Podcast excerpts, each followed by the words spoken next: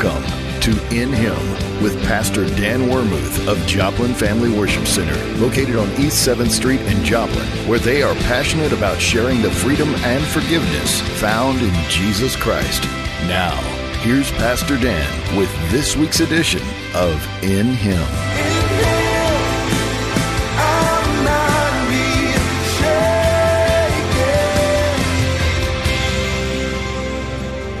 Welcome back to this time at the table with Dr. Cahill as we're learning from God's Word how to walk in the power and covenant of healing.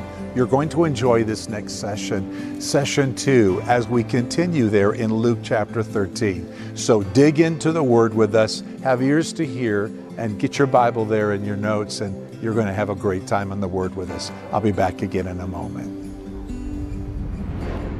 All right, from Luke chapter 13, verse 10 through 17, we've got some more things here we need to see and learn. So let's read this again. Luke chapter 13, verse 10 through 17. And Jesus was teaching in one of the synagogues on the Sabbath. And behold, there was a woman which had a spirit of infirmity 18 years, and was bowed together, and could in no wise lift herself up. And when Jesus saw her, he called her to him and said unto her, Woman, thou art loose from thine infirmity. And he laid his hands on her, and immediately she was made straight and glorified God. Let's just take a moment and say, Amen. amen. She was made straight immediately. I'm expecting immediately this morning. Immediately she was made straight and glorified God. And the ruler of the synagogue answered with indignation. It's just so sad that preachers get mad when somebody gets healed. That's such a sad thing. Preachers still fight the healing gospel today. This preacher got mad because she got healed. Just think for a moment. You know, this woman lived her whole life bowed over. She was crippled. She was hunchback. She lived that way. And I've often thought of her, how in the world did she sleep?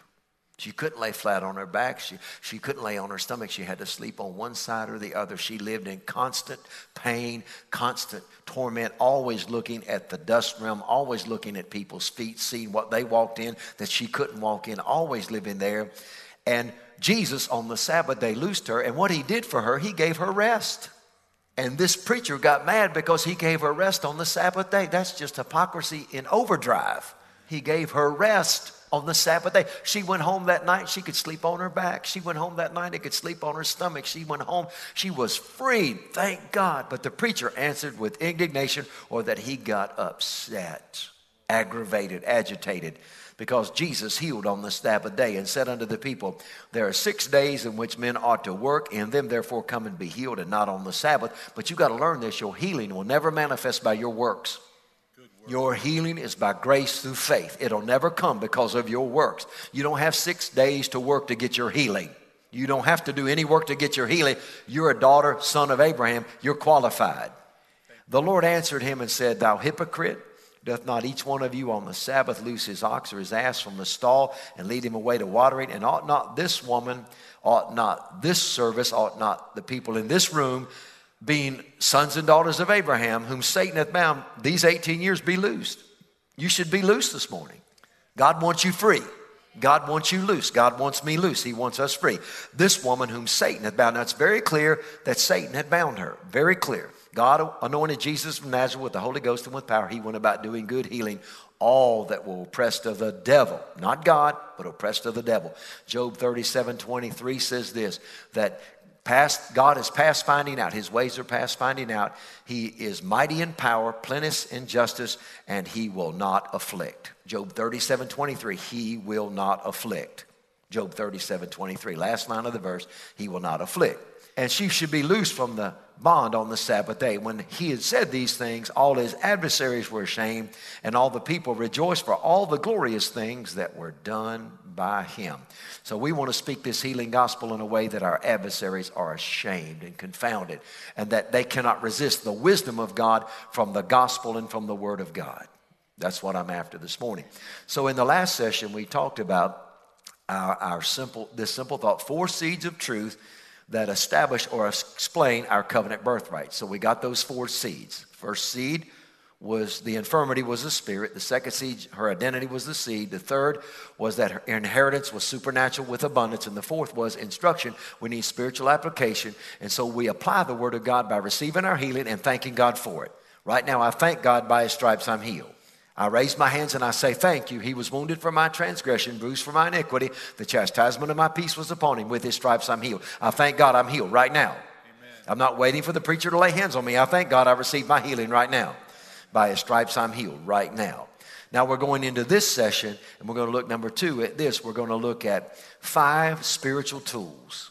Five spiritual tools that empower the church with boldness. Five spiritual tools that empower the church with boldness. Now we want to write these five tools down, and I'll mention the four, and then we'll come back to the first one.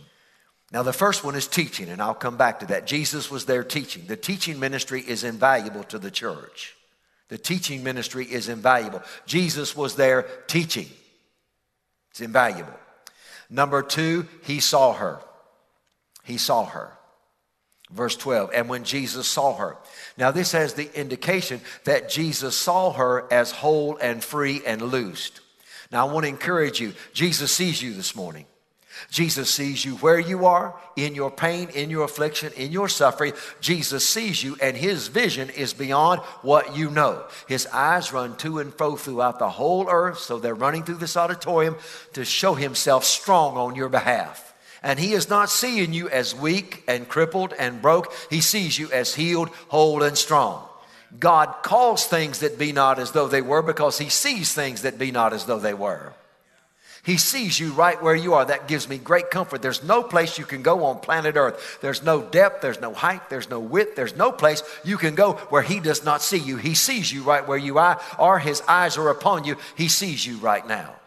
So He sees you. So He was teaching, number one. Number two, His vision. And we preach the vision of the Lord. And when we start seeing people through God's eyes, we do not see people the way they are. We see people the way God says they are.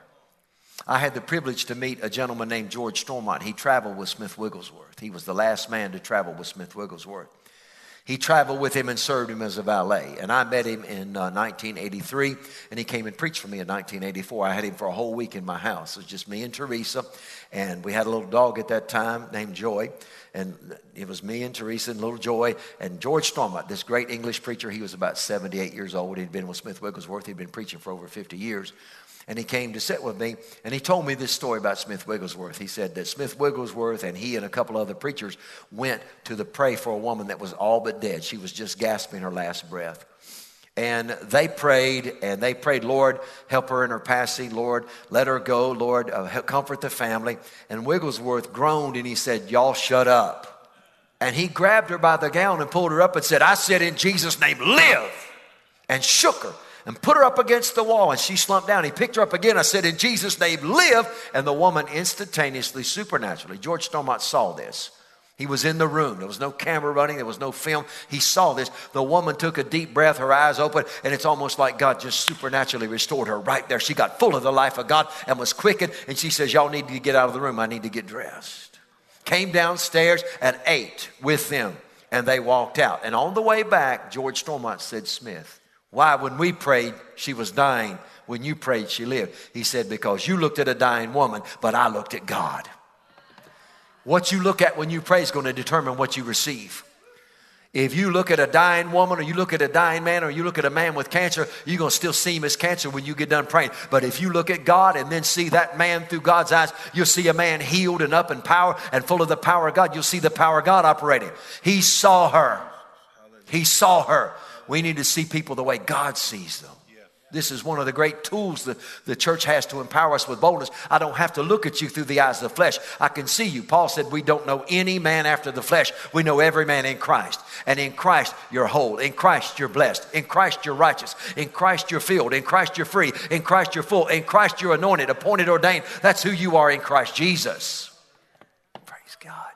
I see you this morning in Christ. That's number two. Third tool is this He called her unto Him, the calling of God. And we need to understand this about the calling of God. So God called you out of Egypt. You've been called out of the world. Thank God we've been called out. He called us out of Egypt. Then He called you through the wilderness. You've been called through your wilderness.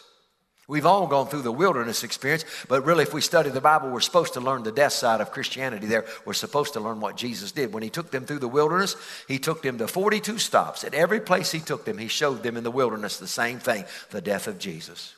He showed them a smitten rock. He showed them a priest on a mountain, his garment stripped from him. Everywhere they went in the wilderness, when you're in what they call the wilderness, that's where you learn the death side of this. You learn that Jesus died your death and took your curse.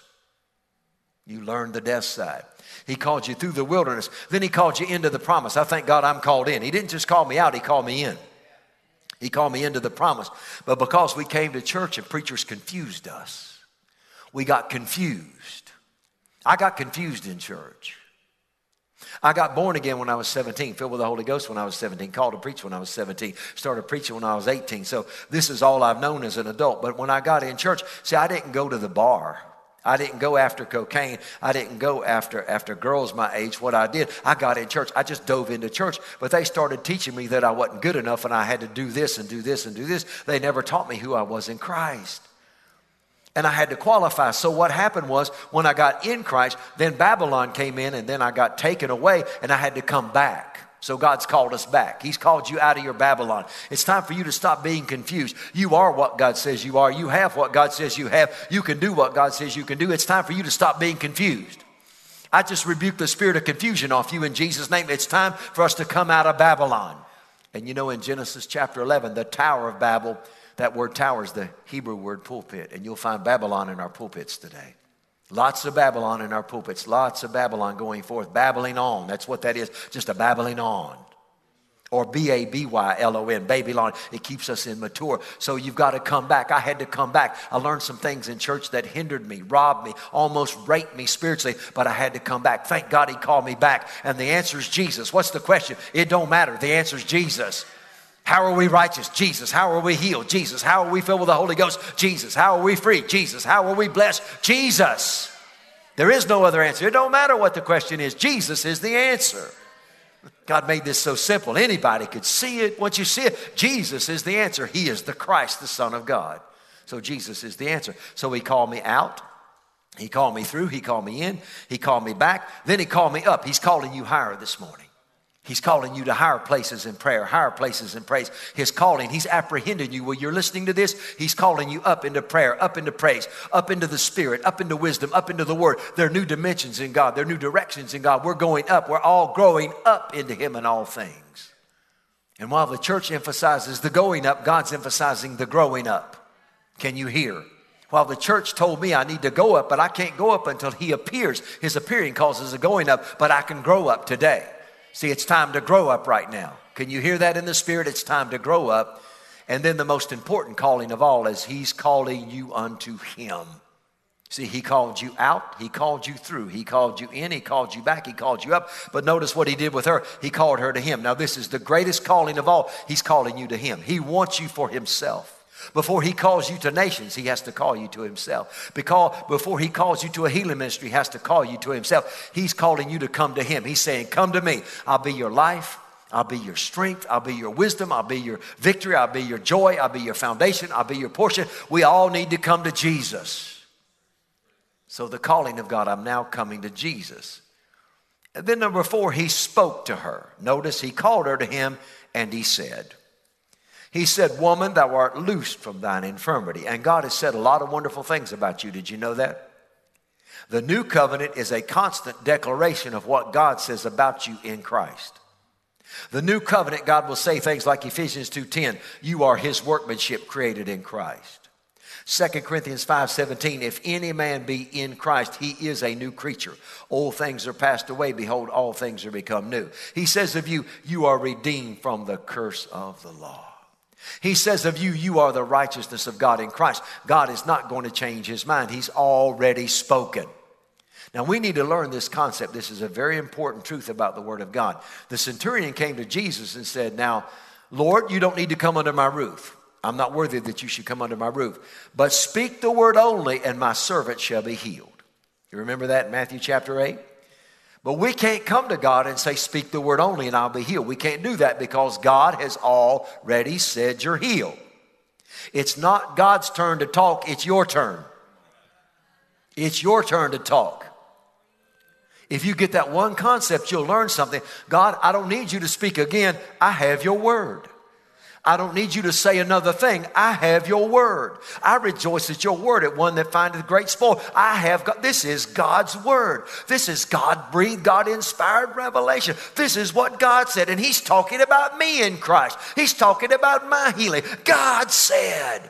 And that ought to bring you out of your chair. God said. When God started talking, universes were filled, and sun and moon and stars and creation happened. He said some things about you. So you can't come and say, Well, I know I'd believe I was healed if God said it. No, God's already said you're healed. It's your turn to talk. It's your turn to talk.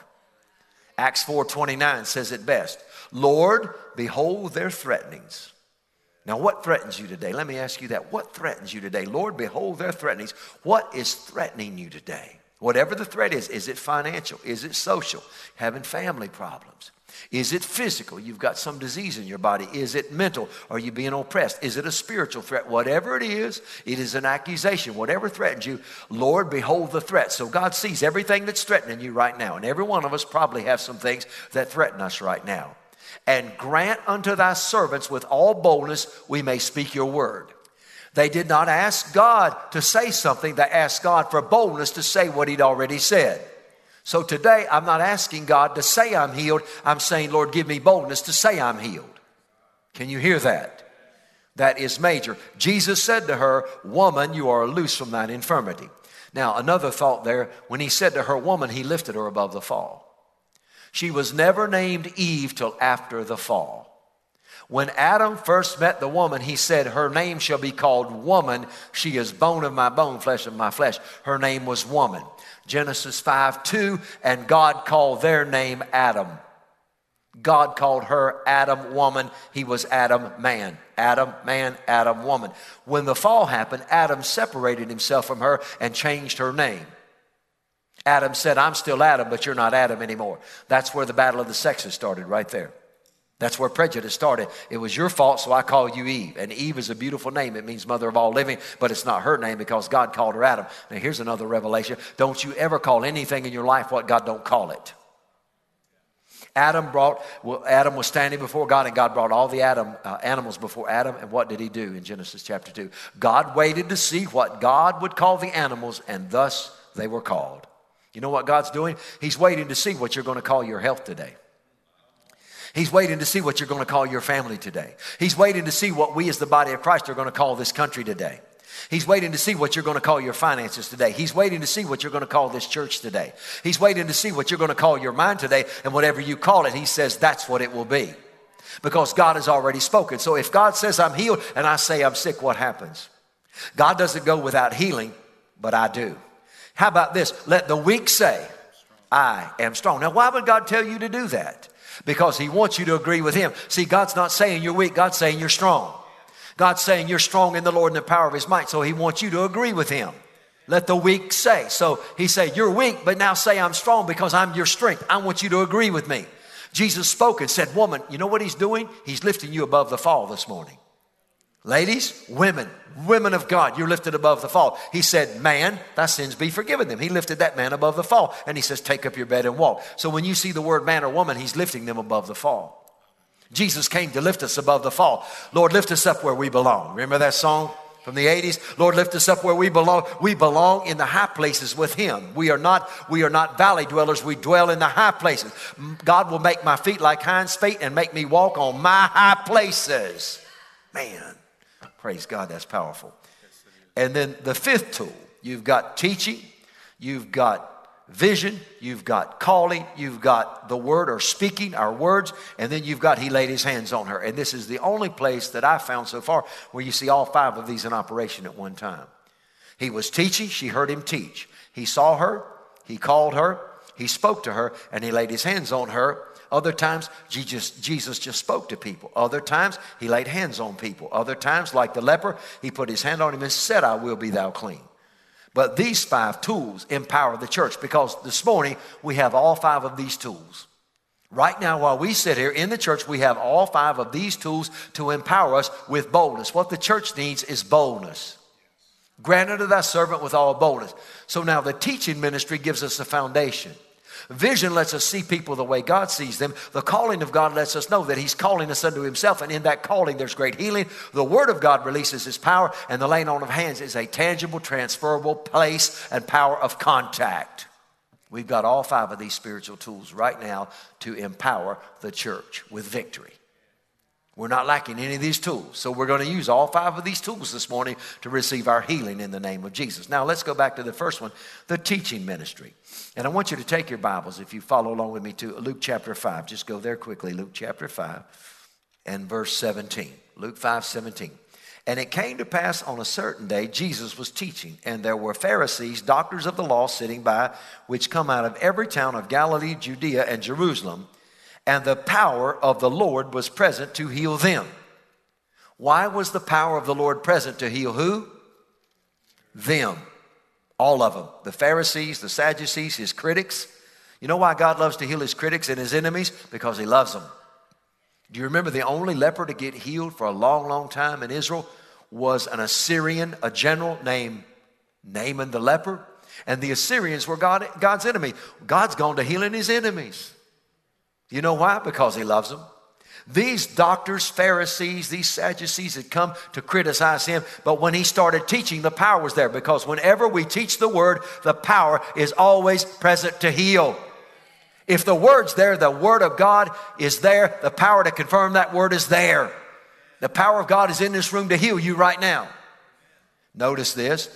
And behold, a man brought in a bed, or men brought a man in a bed which was taken with a palsy and they sought means to bring him in and to lay before him. And when they could not find by what might they bring him in because of the multitude, they went up on the housetop and let him down, and the tiling with his couch in the midst of Jesus. Now, notice this these four men helped him, and all of us need some help. That's why we pray one for another. We lift one another up, we pray one for another. That's part of the teaching ministry. James 5 16, we pray one for another. I'll tell you one of your secrets to healing. When you go after my healing and it's more important than yours, your healing's on the way. When I set my heart to pray for your healing and your healing becomes more important than my healing, then your healing's on the way and so is mine. Praise God. Because we begin to move without selfishness. These four men, and the more they let him down, notice, the further they got from the men, the closer he got to Jesus. When you're praying for people, you're not praying to keep them close to you, you're praying them to Jesus. And the more you pray for them, the closer they're getting to Jesus, but they're further away from your helping them. There's a lot of people that want you to pray for them, but they want you to just keep on and keep on because they want to stay with you. You got to pray them to Jesus. And at some point, you got to be willing to put them there and leave them there because you can't do the work that needs to be done. They had done all they can do. Do all you can do, but they let the man down. And the closer he got to Jesus, the further he was from the, those that helped him. That's powerful. It's very powerful. And when Jesus saw their faith in verse 20, he said unto them, Man, lifted him above the fall, thy sins be forgiven thee. Now stop right there. The man didn't ask for forgiveness. See, I was always taught God ain't forgive you nothing unless you ask. Jesus healed and forgive this man without asking. Why? Because that's the ministry of reconciliation. God forgave you before you asked. You were forgiven when he died and rose again on the cross. You just received it when you asked. He invoked forgiveness on him. Thy sins be forgiven thee. And the scribes and Pharisees begin to reason, saying, Who is this which speaks blasphemies? Who can forgive sins but God alone? And Jesus perceived their thoughts. He answered, said unto them, What reason ye in your hearts? Which is easier to say, Your sins be forgiven you, or rise, take up your bed and walk? But that you may know the Son of Man hath power upon earth to forgive sins, he said to the sick of the palsy, Rise, take up your bed and couch, and go into thy house. And immediately he rose up before them and took up what he lay on and departed to his own house, glorifying God. Now, here's what I want you to see. Here's the teaching ministry of Jesus. When he was teaching, and we teach things like, He was wounded for our transgression, bruised for our iniquity. We teach by His stripes we're healed. We teach the same power that raised Christ from the dead shall quicken your mortal body. We teach, for this reason, many are weak, sick, and die premature death, not discerning the Lord's body. These things have to be taught over and over and over. We don't get them on the first time. We don't get them on the tenth time. We go over them and over them and over them. We go over them and over them till they become ingrained in us. He was there teaching, and when he was there teaching, the power was present to heal them. But none of them got healed. The power was present to heal them, but none of them got healed. Why? Because they found fault with him and what he did. They did not receive his word. He sent his word, to heal you and deliver you from your destructions. Now, Luke 6, very quickly, we're just about out of time in this session. Luke chapter 6 and verse 17. Notice none of those people got healed, but the one man got healed. The power was present to heal them, but they didn't receive their healing. Why? Because they rejected his word. We receive the word. The teaching ministry becomes all important because faith cometh by hearing, hearing by the word of God. Luke 6 17, very quickly now. And he came down with him and stood in the plain, and the company of his disciples, and a great multitude of people out of all Judea and Jerusalem, and from the seacoast of Tyre and Sidon, which came to hear him and be healed. That right there is the key. They came to hear him and be healed. You see, you didn't come this morning just to be healed, you come to hear him. Because if we hear him, notice the difference. The power was present to heal them but none of them got healed. The power was present to heal them. They did not get healed. The power here came, and they that were vexed with unclean spirits, and they were healed. And the whole multitude sought to touch him, for virtue went out of him. Now, what he's showing you here is if we come to be healed without coming to hear, a lot of people want to be healed, but they don't want to hear. There's a lot of people that want to be healed but don't want to hear. It's time we hear God. So I'm going to speak to you right now. Listen to me in Jesus' name. Matthew 8 17 said, By his stripes, Jesus took your infirmities and bare your sickness and carried your diseases. Lord, you've spoken. It's not your turn to speak, it's my turn to speak. And Lord, with boldness, I say, By your stripes, I'm healed. And Father, I thank you. I receive your word this morning with great joy. I receive it. You say I'm healed. I rejoice. I receive it with great gladness in Jesus' worthy, holy, and mighty name. I am healed because you say I'm healed. I thank you. By your stripes, I'm healed. In Jesus' name. And in agreement with that, we said together, Amen. Now, thank the God for it. Let's thank God for it. Come on, let's give God a shout. Thank God for it. Thank God for it. Celebrate. Thank the Lord for his healing power in Jesus' name. This is Pastor Dan, and I want to say thank you for joining me and Pastor James Perkins here at the table with Dr. John T. Cahill. His ministry has been such a blessing to us, and I trust that you have thoroughly enjoyed and been empowered by the Word of God. Uh, my friend Josh says, I'm changed, I'm transformed. I love those words. That's what I am every time I hear the Word of God.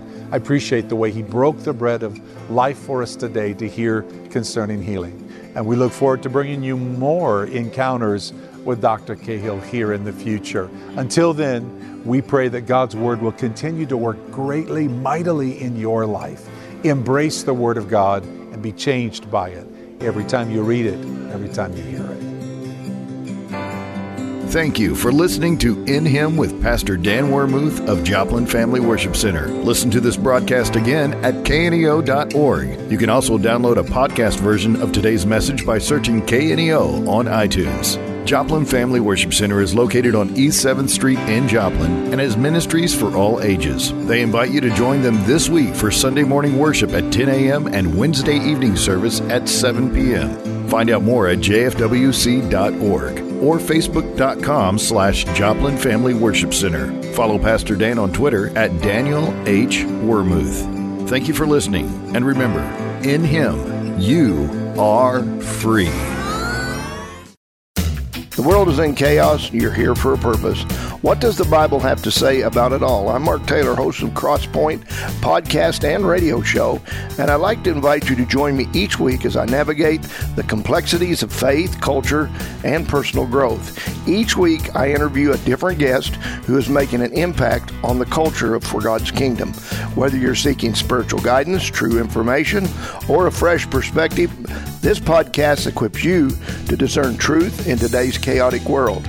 When Christianity intersects with everyday life, that's where you'll find Crosspoint, sometimes discussing the issues that some churches don't want to talk about. Look up Crosspoint with Mark Taylor wherever you get your podcast produced by KNEO Radio and the Sky High Podcast Network.